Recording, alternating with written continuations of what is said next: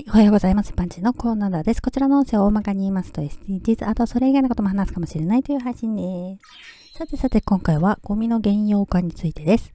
先日手のひらサイズの紙バッグのフルーツジュースを購入して飲んだんですが、飲み終わったらぺちゃんこになる形に畳んで捨てますよね。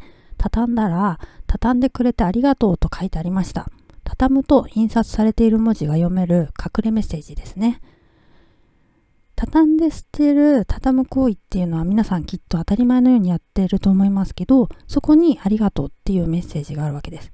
私の場合はあいや当然のことなんでありがとうだなんてなんだかはいなんかすみませんって感じですけどね。その企業のホームページ見てみました。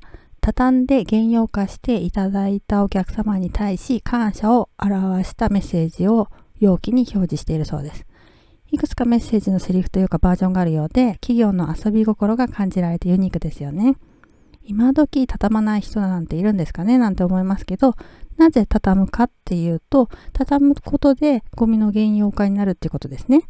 飲み終わって中身が空でも畳まなければそれだけかさばるからね。